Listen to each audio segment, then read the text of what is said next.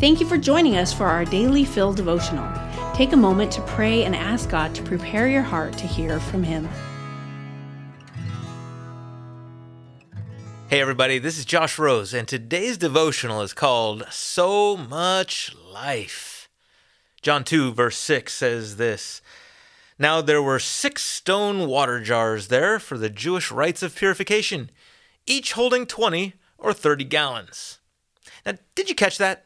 Six stone water jars, each holding from 20 to 30 gallons, and later it'll say they filled them to the brim.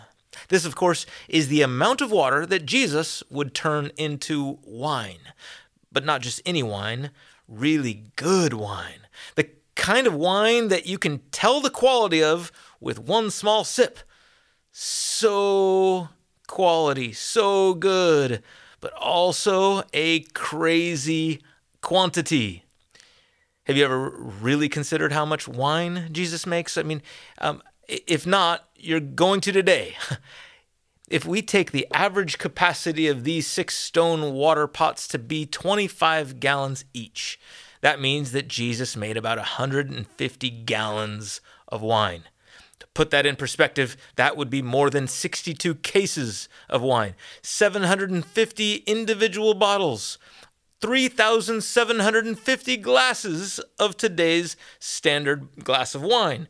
Now, we don't know how big the wedding was, but even if it was 300 people, which would be huge even by today's standards, that means that Jesus made at least a half a gallon of wine for every man, woman, and child in attendance. Two and a half bottles each.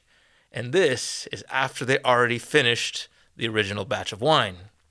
So, why did Jesus make this much wine? Certainly, it's not to encourage over drinking. It must have been a sign pointing to something else. And sure enough, it's exactly what it was. It was a sign. In fact, John 2, verse 11 tells us this was the first of his signs. So the appropriate question is what was this a sign pointing to? As it turns out, if we dig a bit, the scriptures answer that question. What we find is that the abundance of wine was used throughout the Old Testament as a sign of God's blessing and the restoration of Israel. Take a look at Amos, verse chapter 9, verse 13 to 14. Uh, that passage suggests that there will be one day, a day, when the hills will flow with wine, with sweet wine. Jesus was ushering in those days. This first sign was telling the world that he is the one who will bring about restoration and blessing. And the truth is that Jesus came to give us more than we could possibly hope for or imagine or dream of. It's more than we could ever need. The crazy amount of wine is a sign pointing us to the lavish, to the lavish, abundant grace, goodness, joy, and love that Jesus wants to pour out on us. Consider today how you have enjoyed Jesus' abundance in your life. And spend some time thanking Him for that. I hope you will. God bless everybody. Have a great day. Daily Fill Devotionals is a ministry of Emmanuel Faith Community Church.